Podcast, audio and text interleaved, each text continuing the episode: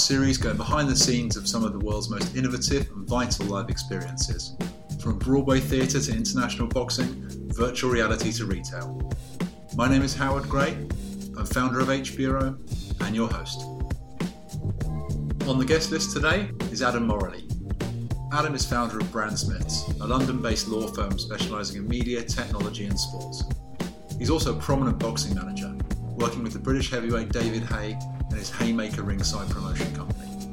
Listen on for Adam's hugely valuable insights into how the boxing business differs from other sports, what goes into delivering an international pay per view fight, and how talent, managers, and agents can best forge brand partnerships in 2018. Enjoy.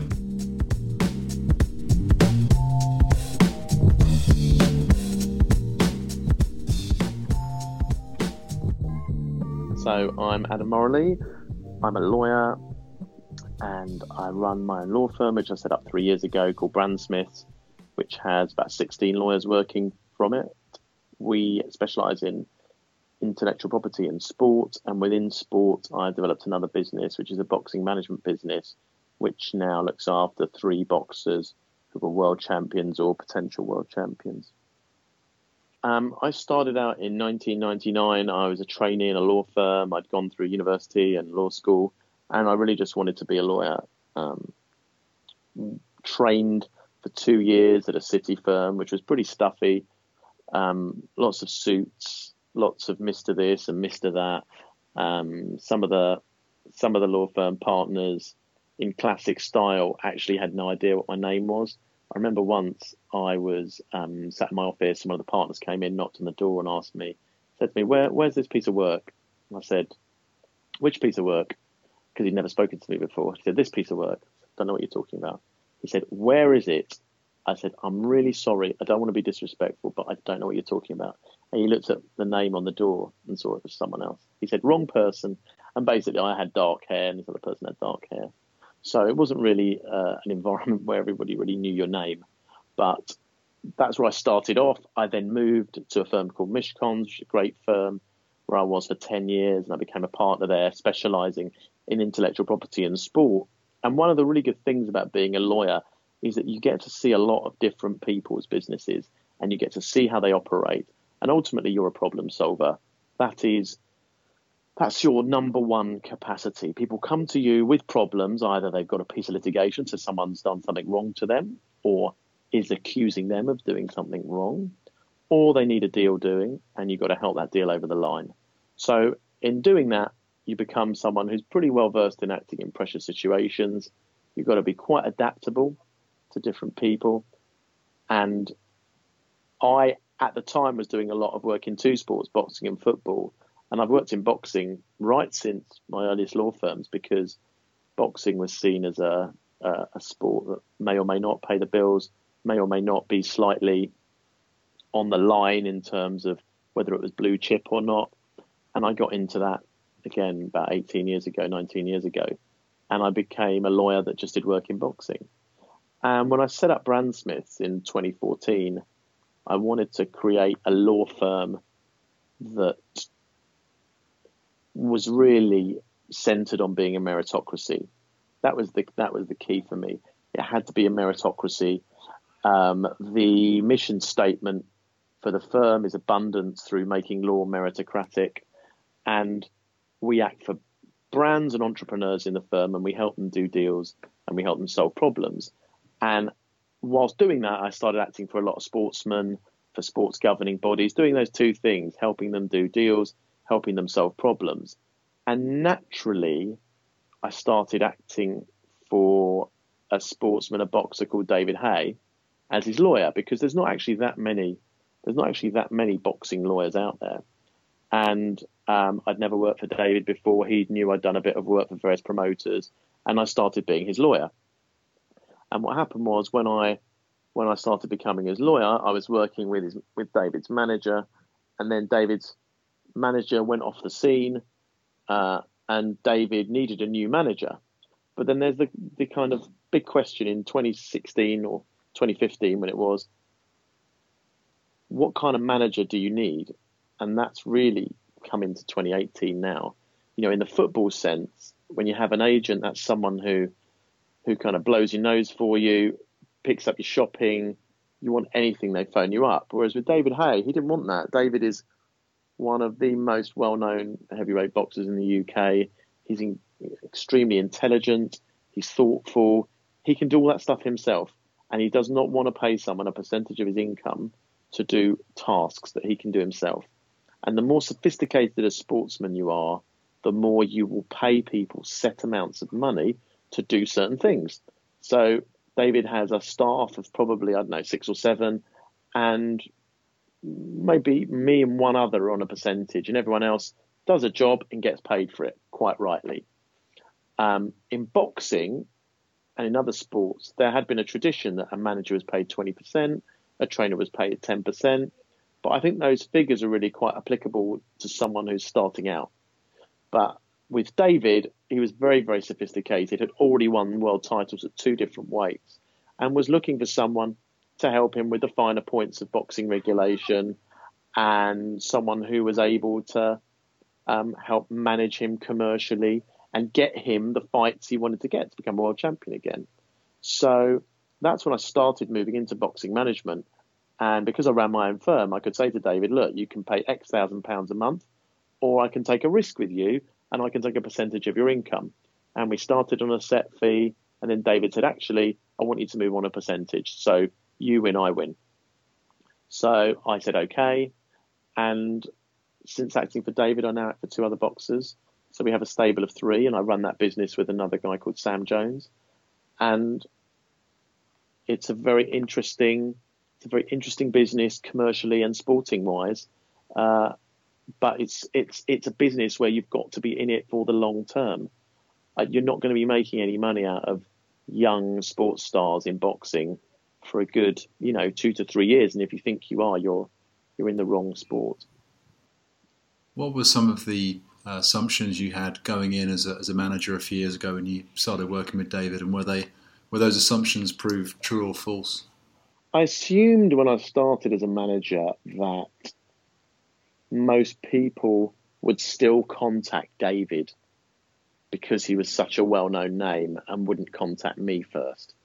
And that assumption's been partially true, partially not true.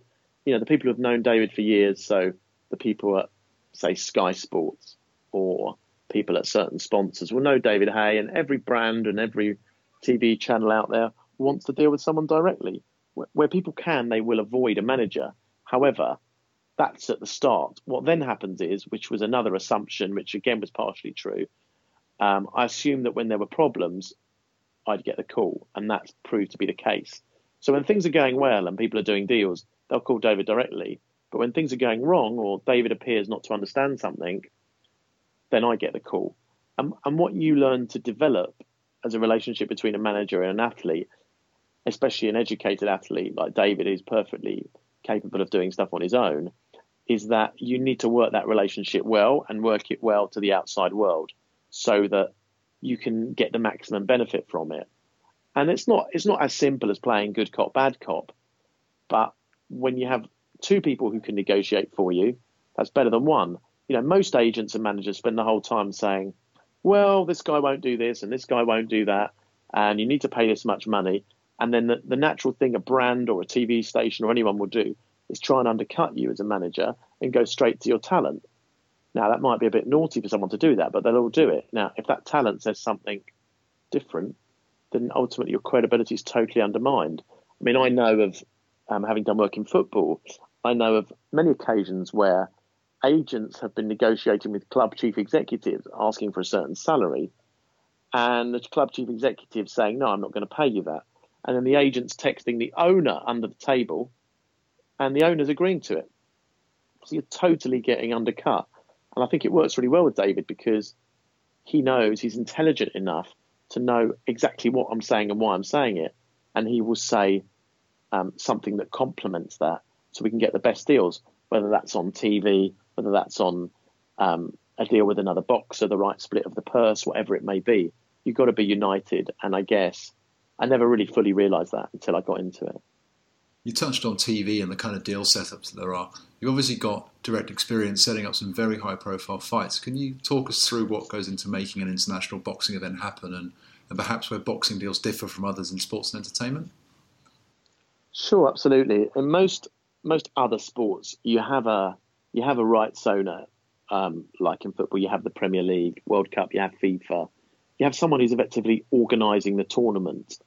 Whereas in boxing, you don't. You do have international governing bodies, but they're really just sanctioning bodies who will put a belt on the line.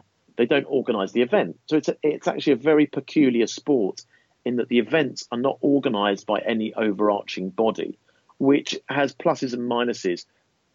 The pluses are gives you everybody much more freedom. The minuses are to the public sometimes there's a lack of credibility when when Liverpool play Chelsea in the FA Cup final, every you know it's got the authority of of a competition that's been around for a hundred of years. It's sanctioned by someone. They sort out the venue. They sell the tickets. The teams just turn up, really. Whereas in boxing, it's completely different. The promoters take the entirety of the risk. So I'm a manager. I'm not a promoter, and especially in America, those two roles are sharply delineated. The manager looks after the fighter, uh, and the promoter is the ringmaster, uh, is the person organising the whole event who buys in the talent. Um, I have over the years acted for pretty much every major promoter in the UK as a lawyer, so I do understand that. And David himself is a promoter, so I will be David's lawyer for his promotional company. He recently set up a joint venture with Richard Schaefer called um, Haymaker Ringstar, uh, which has got an offering to the UK and America. But going back, going back to first principles, the promoter takes the entirety of the risk of the show. They they hire the venue, they hire the talent, they try and get money for TV rights, they try and get money for advertising, they try and make it pay, and they try and make it work. So it's a tough job being a promoter. And when people see promoters like Eddie Hearn making money out of shows, they think it's easy, but it's not easy at all. Traditionally, you know, you, you have to get boxers, you have to pay boxers and pay people, uh, get people to pay to turn up and watch them. That's the model. And if people aren't, if the ticket money is less than the money you're giving boxers, then you're losing money as a promoter. So the developments of the last 20 years, 30 years have been a little bit more of sophistication on the selling of advertising so, you know, throughout the years, the canvas has always had someone's name on it or the, the posts. Um, but the real developments that are to come and have come are in the way in which television pays for the rights. So, most boxing that occurs that's not pay per view is really funded a lot by the TV stations, especially in England. Um, you, you see any boxing on terrestrial TV, there will be a rights fee paid by the channel for that, and then the TV company makes its money off advertising. Um, occasionally, you get something called ad-funded programming, where a rights owner, someone like Maximuscle, will say, "Do you know what? I want my brand to be associated with boxing. I want to be associated at the highest level, at the event level. Find me a boxing promoter that's going to put on five shows. I'll give you an X million pounds. You can use that to put on the show." So the promoter controls pretty much everything they put on the show. They invite the boxers to come on. They sort out which boxers are going to fight. Then they'll talk to governing bodies and they'll see whether any of those fights can be sanctioned for, say, a world title. That's traditionally how it works. Now, the big money is in pay per view boxing. And this is where the crossover really happens. So when uh, David Haye, um, when he fights Tony Bellew, or hopefully he'll fight Anthony Joshua later this year, when he fights in that, what happens is the promoters will get together, and it's a bit of a difficult one because David's a promoter himself. But imagine he wasn't. What happens is the promoters get together and they say, right, we're going to sell this many tickets. We'll keep all that money. Um, we're going to sell this much advertising, and in, and we'll get this much from pay per view. And instead of paying the boxers a purse, what they do is they say, whatever our net profit is, you'll get X percent of it. And that's the way championship boxers make their money. So you look at Mayweather McGregor, you look at Joshua Parker, all these mega events in boxing. Ultimately, the promoters do a terrific job because at the end of the day, probably in the region of just very broadly, 70% of the profit of that fight will go to the fighters. May not be split equally, but they will get the majority of it. And and they're taking no financial risk, but they are taking all the risk in that one of them might get one of them might get you know seriously injured or killed. So that's why the the talent effectively gets so much money. And there's no other sport like it. I mean, you don't see that in football, and you certainly don't see it in other sports. The talent gets 70% or over of the huge sums of money that are made in pay per view pay per view events. Why is that so prevalent in boxing? I, I can understand in football, soccer, and, and, other team sports, it's hard to split the purse, but also it doesn't really appear in other individual sports like, like tennis or golf, perhaps. Why do you think that model is so unique to boxing? It's because the reason that the boxers take the majority of the money is because of the way the sport has grown up through having no rights owning body. So there are bodies like the British Board of Boxing Control and the WBA and the WBC, but none of them were ever put on a show. So because there isn't a big rights owner to effectively get the top level sponsors and keep all the money, like you think about Formula One, you've got FOM, they take all the the top money, they make billions per year and hand it out to the teams. That doesn't exist in boxing, so it's a unique opportunity. So then all the all the profits are devolved to the promoters. Now, one question might be how come the promoters give so much of their money to the fighters when the promoters are taking all the risk? And the answer is I think it's just been a development over the past however many years where the managers for those boxers have realized, hey, you know what? There is no governing body here. I can take my boxer anywhere. This is the main event. You know, Anthony Joshua is the main event. It doesn't matter who his promoter is. It doesn't matter where he fights. You're going to get 80,000 people turning up.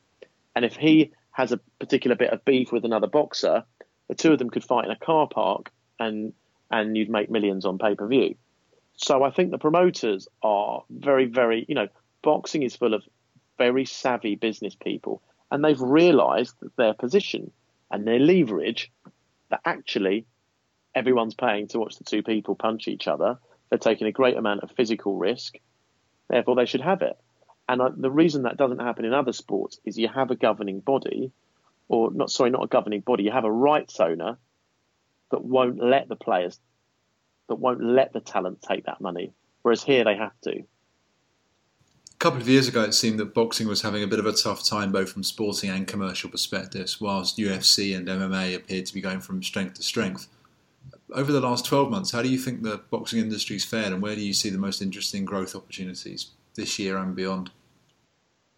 The interesting thing about UFC, for example, is it go, it goes against everything I've just been saying about no no rights owner in boxing because UFC is the rights owner, and part of the part of the success of UFC has been down to having a very very smart rights owner, and what I've just been talking about in respect to boxing, that all the money goes to the fighters and they take seventy percent of the show, does not happen in UFC in UFC, it's like you know playing American football for the Dallas Cowboys. You get told exactly how much money you're going to make, and then UFC takes the rest.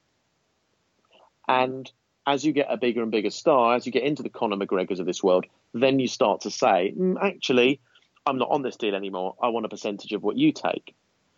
But when you have a rights owner that is well motivated, they can bring on massive sponsors and can leverage their brand and can leverage their power and their might in a way that effectively quite a disparate set of promoters can't. So that's effectively why um, UFC have been brought in and have been very successful because they've been able to go to say Monster Energy and say, do you want to have 25 fights a year? And you, within this package, you'll get this fight, this fight, and this fight. And brands like certainty.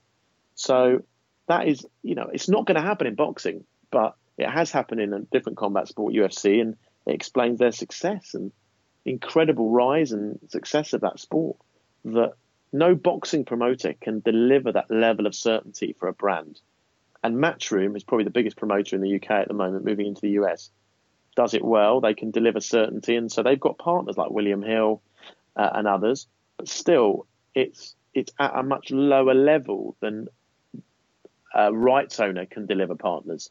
We look at the Premier League, you look at the NFL, you look at UFC, those partners know exactly what they're getting. But for example, you could be a partner of Matchroom, and then Anthony Joshua is going to fight David Haye. That fight does not fall within the deal. And so you could be a, a big partner of a promoter, and then when the absolutely number one huge event turns up, you can't be part of that deal. So that really explains a lot of the success of UFC. Um, what do I think is going to happen in 2017, 2018? I think there's going to be some big fights this year, and again, there'll be big money made on the pay per view side. I think one thing I'm particularly interested in is the return of terrestrial TV and bringing brands back, bring turning boxers into brands and getting them out to the masses so that people get to know them. I think we're going to see that. The other interesting thing, which I think is a trend, which is interesting for the next, say, one to five years, is the way people consume sport. And, you know, a regular uh, pay per view fight probably costs sixteen ninety five. It costs maybe fourteen ninety five if you buy it before, sixteen ninety five in the night on the night. And I think what we'll see is the Amazons and Netflix of this world get into sports in particular, and in particular boxing, and say, right, we're going to get the rights to the next pay per view fight. You want to buy it two months in advance? It's going to be five ninety five. You want to buy it on the night? It's sixteen ninety five. You want to buy it one hour after? It's two ninety five. And you know, from one of the hardest things about being a promoter I, I, I've seen is when you sell TV rights. Again, you don't have big deals, so you have to sell them from the start in 220 countries each time. Sometimes you have some some you know longer deals, but if if uh, a big fight gets made, you have to go and do lots and lots of new deals, and it's painful, and you're negotiating with different people in different territories. If you would be able to say sell your rights to Amazon, bang, right at that moment you're in 200 countries around the world. You can control the pricing, and you can share with them on the money. So that to me is the future. The Amazons and Netflix of this world coming into sports rights, particularly boxing, I mean, I think you'll see the next Premier League rights, the price will go up again, and I think there'll be competition from Amazon and Facebook for those rights. Um, and certainly something that I'm looking forward to in boxing, the ability for promoters to do big deals with big players to to make the future uh, much more certain and, and bank bankable income. Do you think uh, any startups are going to be able to make incursions into this, or is it going to be the, the Amazons or Netflixes that will will prove to be the winners? And, and as a as a manager or entrepreneur in this space, would you entertain an offering from a startup, or or do you feel inclined that you'd need to go with one of those existing big players with, with that leverage and distribution that they've got?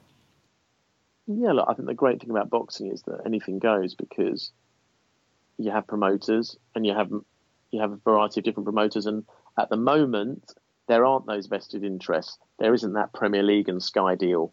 Um, there is a deal between Matchroom and Sky, but some promoters don't have those bigger deals. So now's a great time for someone to come in and innovate and disrupt. I mean, I personally have been approached by a variety of different tech platforms where people have said, "Come on us, you know, you've got a new boxer. We'll create a new channel for them, and it'll be one ninety nine a month, and you can go and watch this boxer online." And I've seen that happen a lot, and I've I've believed that someone could get that solution right if you had the biggest. Someone had got on Anthony Joshua at a really early age, um, and that you got discounts on his pay per view or something going forward. That would be possible, and that for the last two or three years, there've probably been five or six people in the market who have tried to sell a solution there or thereabouts, which is effectively a fan buying into the individual boxer in some way, shape, or form. I think that it's a brilliant industry in which to disrupt because everyone's so money motivated, so money focused. If you come to someone and say, look, do X, Y, and Z and you'll make money, there's very few barriers to entry. There's very few um, political deals that have been made in the background that you'll never be able to get near. But truthfully, the future is in the bigger play.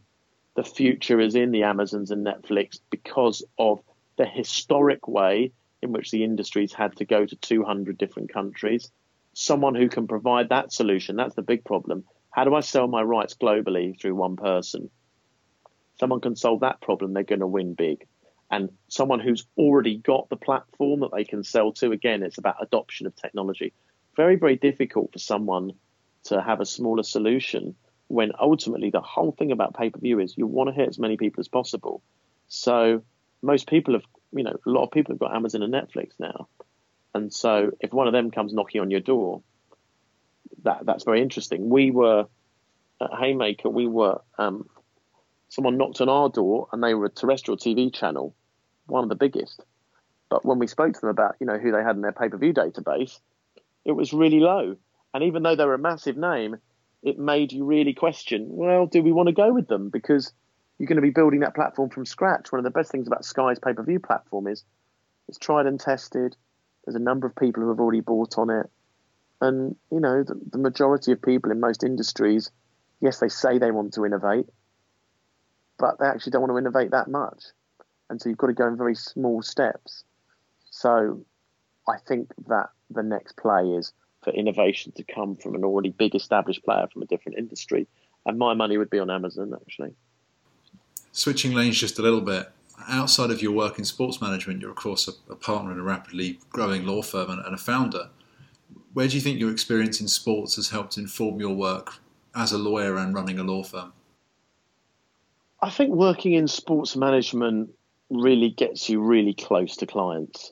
And some of them will phone you up and ask you for your views on the most minor of issues, and others will ask you for more high level views. But being a manager, you have to be able to deal with your clients' every wish and and provide a solution. And I think it helps you as a lawyer get much, much more solution focused. I think as a lawyer, sometimes traditionally you start off and you're trained to be more like a doctor, to say, to diagnose, di- you know, listen to the symptoms, diagnose the problem, and perhaps suggest a solution.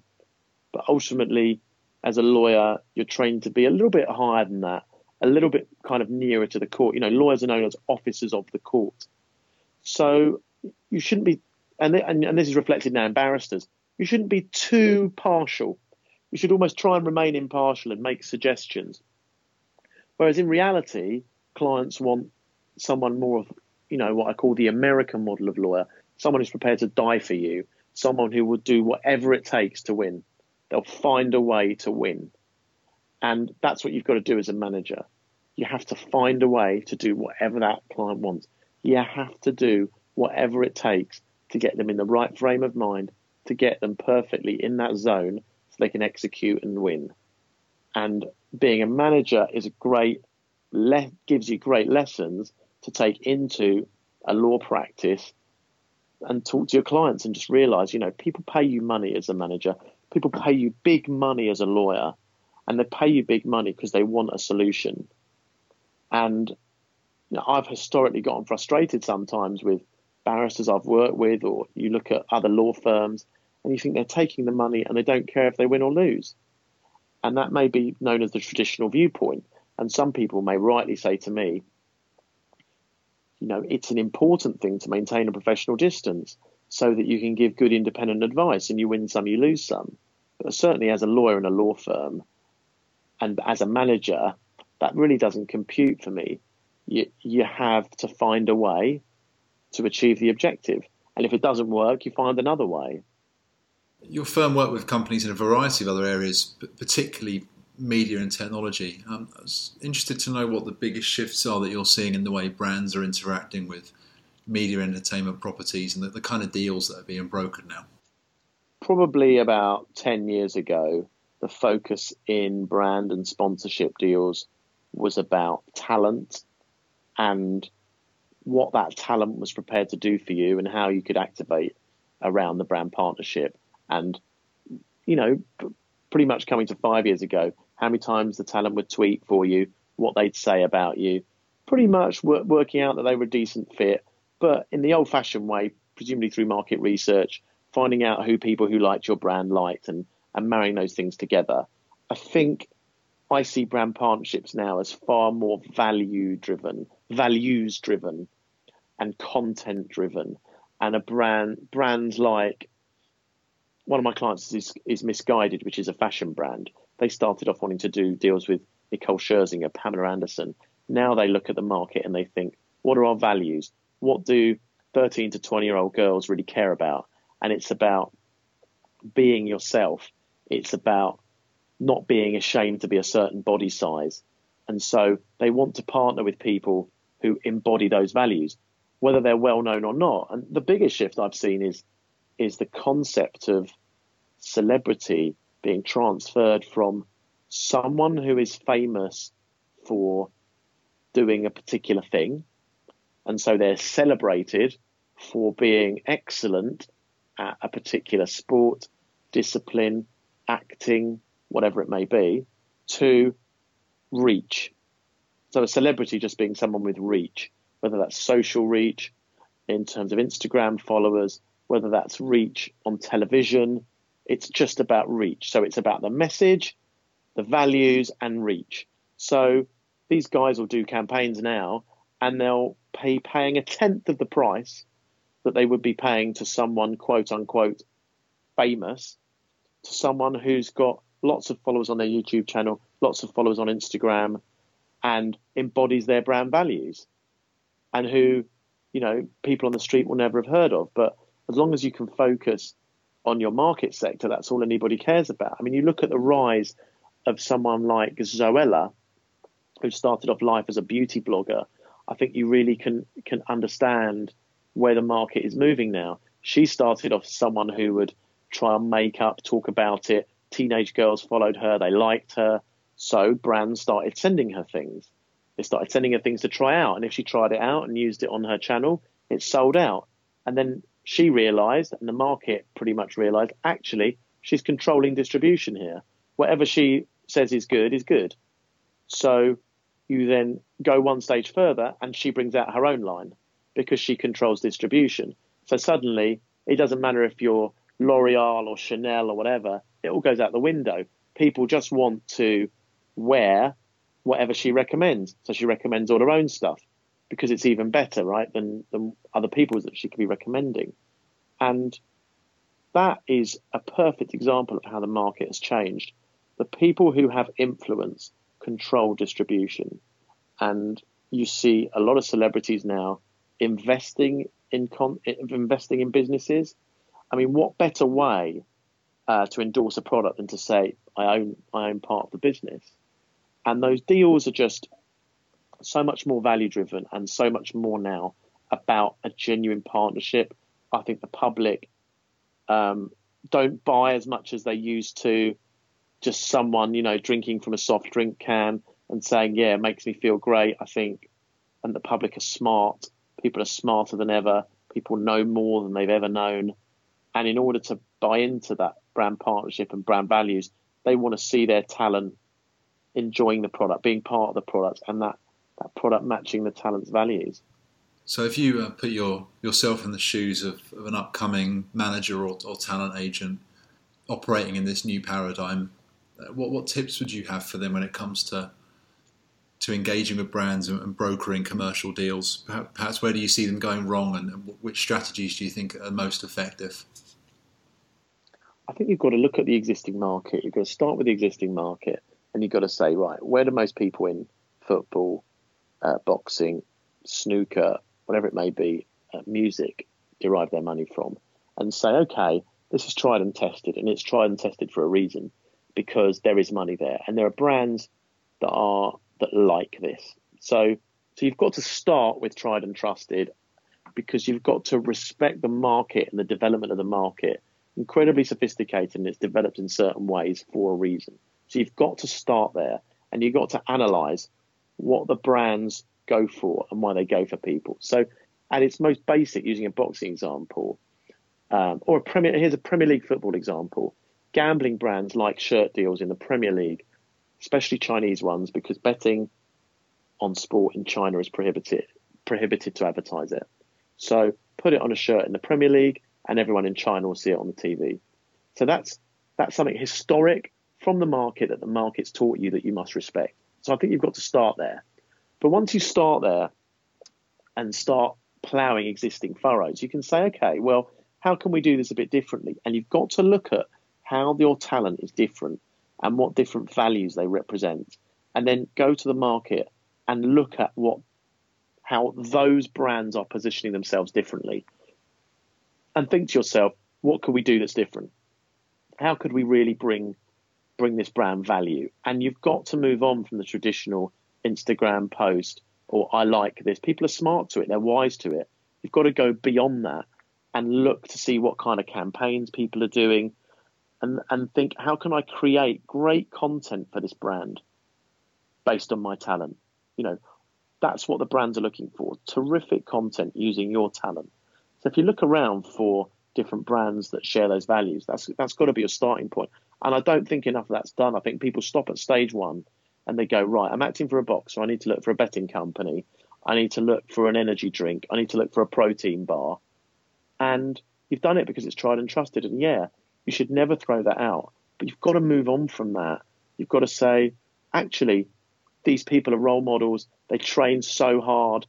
Um, look at their lives. Look at what the sacrifices they have to make. And they can make terrific ambassadors for certain brands that have never even touched sport before, especially not combat sports, because they exhibit all these values that brands want to see. So, for example, um, female boxers and a brand like Missguided would be perfect because they're all about breaking barriers, respecting yourself for who you are, pushing on, not letting anything hold you back.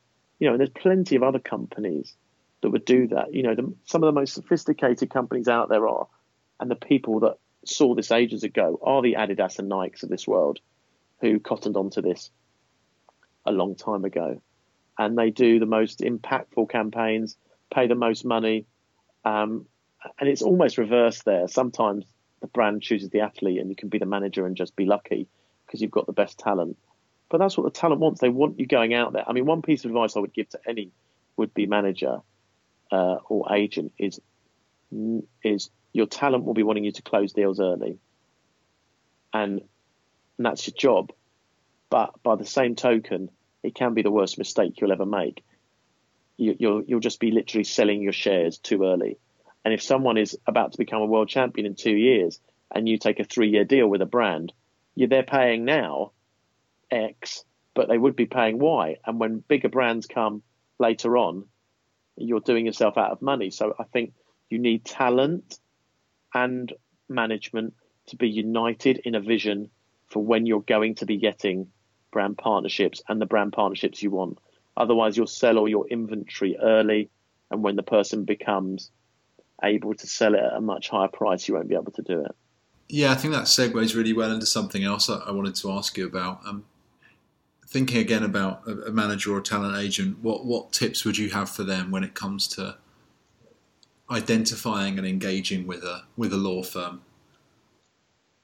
I think that lawyers can often look at agents and managers and think, you know what, you're just a manager or agent because you're a friend of the talent or you're his school school friend or whatever. You're not very bright, you're not very smart, but somehow you make 50 times more money than me. And and lawyers can get not not necessarily bitter about it, but football is a great example of that. You can have a player transferring from one club to another with a relatively complicated image rights deal. The lawyer will charge five thousand pounds for probably a load of work and a load of difficult work the, the manager or agent will charge five million pounds. Um, and the lawyer will think, you know, how have I got the wrong side of this? And it can, it can, I'm sure, in certain circumstances, propel the lawyer to want to, you know, change his career or find his value. But what it comes down to is people understanding their value.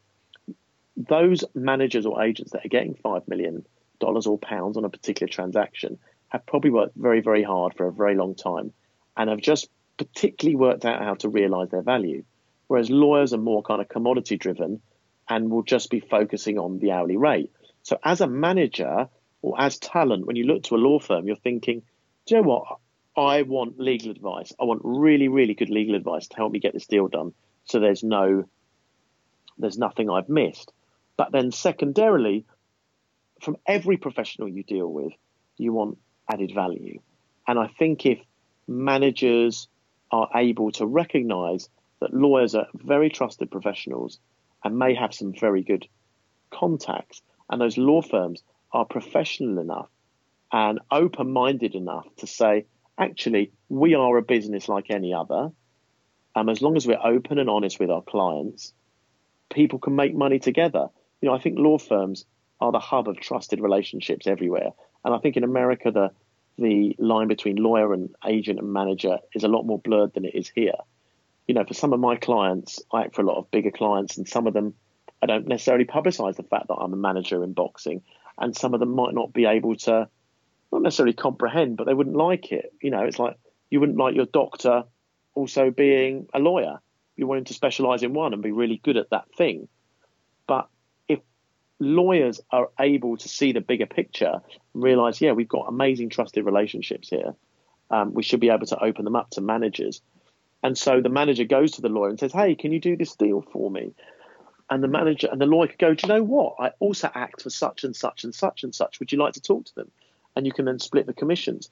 So I think long term, money's going to follow the value, and the value's in the trusted relationships. Uh, and that trusted relationship is the talent, and that trusted relationship is the brand. So if you're a lawyer that knows talent and brands, you'll be able to you'll be able to leverage that well. So managers and agents should be looking to deal with lawyers and accountants and other professionals who have great relationships, who can introduce them to lots of people. But the flip side of that is the manager and the agent should be very open to fee sharing and not just think, yeah, do you know what? I'll give you the business if you charge me a low rate and you introduce me to people because that's just too one sided and ultimately it will never work. Do you think that both sides tend to maybe underestimate or, or undervalue the other and that's why these deals don't always tend to work out as effectively as they could? I think both I think both sides do underestimate each other or or maybe maybe both sides don't respect each other as they should maybe the manager doesn't respect the lawyer enough because they respect them in money terms only, and they probably think, "God, I'm making five million, he's making five thousand. You know, I'm the very intelligent businessman. This person's a mug." And maybe the lawyer thinks that person's uneducated, isn't at the same level as my brain. Yes, somehow they managed to make all this money. Whereas, uh, like so often, the truth lies in between, and and actually, making money is about realizing where your value is within the chain and if you can realise that you're Mino Raiola and you're acting for Paul Pogba, you can realise where your value is in the chain. You can make many, many millions of pounds, and that must be respected. The fact that it takes him 10 minutes, or the fact that you haven't had to go to school for that thing, doesn't mean that he's any less entitled to the money. Most people working in and around media, sports, entertainment, and, and all sorts of, of talent kind of businesses tend to have a story, sometimes a few, of a, of a big deal or a, or a, future superstar that they missed out on? Has, has, there been a missed opportunity that you now look back wistfully on, the one that got away? When I was a junior lawyer, I was approached by um, I was approached by someone who said to me, "Hey, um, Adam, you're a you're a smart guy. Can you do something for me? I'm working on this deal. This was back in the day when you had to be a FIFA licensed agent or a lawyer to sign something off, uh, sign off a deal. And this was an unlicensed agent, and they were going to transfer their player from one club to another, and they were going to receive two million pounds. And they said, "I'll give you a million pounds." And my salary at the time was probably thirty-two thousand pounds a year. They said, "I'll give you a million pounds if you sign this off, and you say you did it all," which was untrue. And uh, I just couldn't do it. I just couldn't do it at the time. Maybe because my whole career had been about following rules, and you know, as a lawyer, you pass your exams, you pass your degree, you pass your law school, you've got to pass your training contract, be a good solicitor, become a partner. It's a constant ladder, and um, I didn't want to mention it to anyone. I didn't even know if it could be done, but it just felt to me that getting a million pounds for one signature just didn't add up and so I didn't do it. And I know that was like 30 years wages at that time. And I look back on it now and think I wish I had my own law firm then, um, because it might have been different. But yeah, I was given a, offered a very large sum of money. Um, was it the right decision or the wrong decision? You know, it was the decision. So therefore, it, it was what occurred. And maybe I'd have followed a different path if I took that million pounds. Maybe there would have been something nefarious behind it. Uh, maybe they were setting me up. Who knows? But I often do look back on that and think, why did I turn that down? other than uh, other than that one, um, are, there, are there any deals that you would have really loved to have worked on, whether whether through one of the firms you've you've engaged with or, or just something out in the wider world? I love I love the way Anthony Joshua's management and promotion have managed him. I think it's phenomenal. I think it's fantastic. It's breathed amazing life into the sport. He came off of 2012 London Olympics, so he had a nice tailwind behind him. But the way in which they held off doing early deals for him and waited, they believed in him. Promotionally, the way he was managed, and they got him his first title, and they built him into this incredible superstar who makes tens of millions of pounds from brand deals, who fills out stadiums fighting nobodies, is quite simply incredible. And I have total respect for someone, and it should stand as a case study in how to brand someone and how to promote someone in boxing because he has never had a difficult fight yet. And that's the genius of it. That's the absolute genius. He's fought Klitschko, uh, who's 40 something, and he beat Klitschko in 11 rounds and actually was rocked. And from a very harsh perspective, he should have done better in that fight. And that's his hardest fight. That's his best performance. So in his best performance, he should have done better. But notwithstanding that, the British public and everybody worldwide believe he is the number one boxer in the world. He commands the highest brand deals and he can fill out 80,000 at the drop of a hat. That is something I wish I was involved in. And that is something which should stand as a testament to how you market and promote a boxer.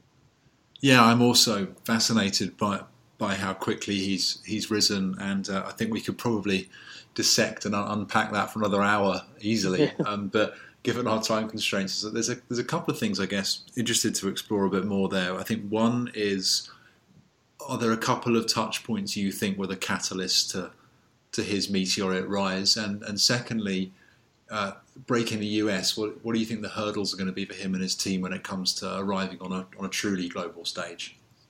I think one of the issues that Anthony Joshua had in breaking the US was the fact he had a criminal record and wouldn't be let in. Um, but his immigration lawyers have, have got over that. And again, the way that Anthony's promotion and marketing team have weaved his criminal record into his story is phenomenal. Instead of it being a negative, being a drug dealer or alleged drug dealer, it's a positive. It's look what this guy did from his humble beginnings. Um, I think going, I think the catalyst for Anthony was well, the thing that started off was 2012. So it's almost, you know, you can't you can't recreate that. But the thing that his team got absolutely right is there's a boxer called Charles Martin who who won the IBF heavyweight world title um, back in 2015, 2016, and um, he was he was asking for a sum of money to fight him and let's put it this way, he wasn't the best boxer in the world. And most top boxers who would have fought him would have won, but he wanted a large amount of money. At that moment, his promoter invested in him and put the money down, put down big money to get that world title, for Anthony to win that world title. Many promoters would not have had the foresight to do that. They wouldn't have backed their fighter so much because the promoter's got to pay Anthony his fee and pay the opponent. But effectively, when that happened, he became a world champion and they utilised it brilliantly because he became a world champion. So, from a sporting credibility perspective, massive tick in the box. Who did he actually beat? He beat no one. But that message was lost on the public. The primary message was look at this amazing looking guy who's won a gold medal at 2012. He's now world champion, everybody. That was the thing that did it. And from then, it was it was stratospheric growth. That was the moment. They picked it beautifully. They invested at the exact right time. And, and that's the genius of it. And going forward for Anthony, I think the limitation might be actually his boxing skills. When he fights someone who is at the top of their game, I think he will lose. And I think the myth will be busted to some extent. Uh, when he fights someone who's prepared to go toe to toe with him um, in press conferences and build up and starts bringing up his criminal past and bringing up the fact that he's not a very nice guy. You'll see the mask slipped a little bit recently with some tweets he's been sending and some Instagram messages he's been sending to girls. When the mask slips, um, I think they're, you know, you will see the real guy. And I think also his management team are thinking about showing another side to him. So I think we're going to see a slightly tougher side to him that might lose him fans, might make him fans, but he's got an incredible base to move from. And I just I can see him going from strength to strength. But it'll be very interesting to see what happens when he loses a fight uh, or when he gets given a difficult situation that isn't scripted, where someone really gets in his face and says, "Hey, you're a drug dealer, and you sell drugs to kids, and you shouldn't even be boxing." Uh, just to wrap up, could you maybe share one of the, the deals or projects you're involved in that you're really excited about for the for the coming year? Yeah, I'm really excited about the the latest person, latest boxer I've signed. It's a woman uh, named Rukhsana Begum. She is a Muslim. She's the only female Muslim world champion uh, of any sport. Uh, she's 33 years old. She was a world champion kickboxer. She started her life um, as a, as someone who, as a devout Muslim, wasn't really supposed to engage in combat sports. She hid it from her parents. She trained as a kickboxer secretly, and then went into an arranged marriage where she wasn't allowed to to practice being a kickboxer. She then got an illness uh, called ME, uh, which almost stopped her training completely. She battled back. Um, she told her parents her secret. Uh, she got over her ME and she battled to win a world kickboxing championship. Um, she's now moving into boxing. She makes her debut in March, and she's an incredible ambassador for so many brands because she embodies the true brand values of kind of impossible is nothing. Um, you know, believe in yourself. Um, don't let anyone tell you what to do because at each point of her life, she's been told you can't do this, and she broke through it. She now has ME. She can only train two hours every three days. But notwithstanding her lack of training, when she gets in the ring, she can focus and um, destroy opponents. So I am super excited to be working with her. She is a phenomenal kind of brand ambassador. She's a great athlete, and you know she's someone who everyone can really get behind. And yeah, she's she makes her boxing starts her boxing journey in March, and I really hope we can help her become a world champion and bring her message to a wider audience.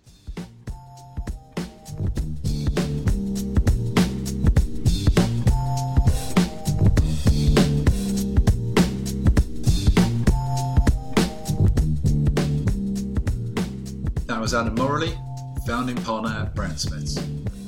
Join us next time for another episode of Tickets. You can subscribe via iTunes and Stitcher or listen back on SoundCloud and Mixcloud. Tickets is an H Bureau production. Find out more at hbureau.com. Thanks for listening.